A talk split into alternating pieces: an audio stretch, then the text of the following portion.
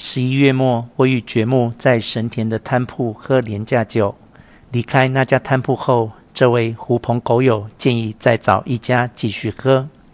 口袋里的银子明明都花光了，可他还是吵嚷着喝喝喝。那时我也喝多了，酒劲壮胆，说道：“好吧，既然这样，那我就带你去梦之国吧。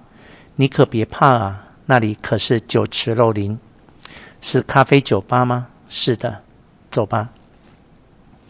两个人坐上了市营电车，觉木开心地嚷嚷：“我今晚对女人特别饥渴，可以亲吻女服务员吗？”我不太喜欢觉木摆弄的这种醉态，觉木也知道这一点，所以他又特意补充道：“可以吗？亲吻啦！我要亲吻坐我旁边的女服务员给你看，可以呀。”没问题吧？谢谢啊，我真的对女人很饥渴呢。我们俩在银座四丁目下车，仗着长子的关系，身无分文地走进了那家所谓酒池肉林的咖啡酒吧，在一间空包厢里与觉木面对面坐下，屁股还没坐稳，长子和另一个女服务员便跑过来。那名女服务员坐我身边，长子则竖的紧挨着觉木坐了下来。我心头一惊，心想长子就要被觉木亲吻了。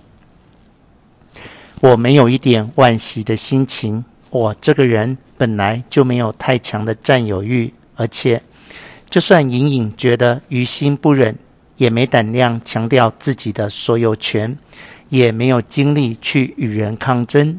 甚至后来与自己同居的女人遭到别人的侵犯，也只能眼巴巴的默默旁观。我尽可能不去触碰人与人之间的纠纷与争斗，被卷入那种漩涡非常可怕。长子只和我有过一次一夜情，他不属于我，顺其自然也不会觉得有惋惜的欲念，但还是吃了一惊。一想到长子在我面前就要被绝本猛烈亲吻这一幕，便为长子感到可怜。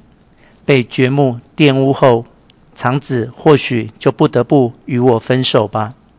而且我也没有足够的热情挽留长子。啊，情节缘尽了。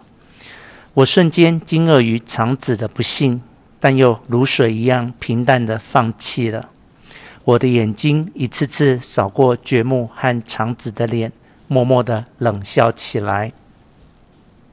事态却出人预料地更加恶化了。算了吧，觉木撇着嘴说道：“就算我再怎么饥渴，也不至于跟这种求酸女人。”觉木绷紧着嘴，抱着双背，眼睛盯着长子，滴溜儿转，一脸苦笑。再来杯酒。我身上没钱，我悄声对长子说道：“我想痛快地喝个烂醉。从所谓世俗的眼光来看，长子确实是一个连醉汉都不值得亲吻的穷酸丑女人。出乎意外的是，我竟然有一种五雷轰顶的感觉。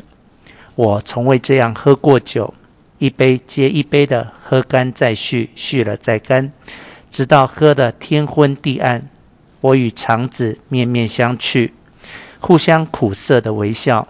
经觉木这么一说，她确实是一个疲惫而穷酸的女人。心里这么想的同时，一种同是穷人的亲近感涌上心头。我至今也这么认为：贫富之间的矛盾或许已显沉浮，但仍是剧本永恒的主题之一。此时的长子是如此的可爱，有生以来第一次感觉到一种积极主动的微弱的恋情在心中蠕动。我吐了，吐得不省人事，醉得如此失态，与我还是第一次。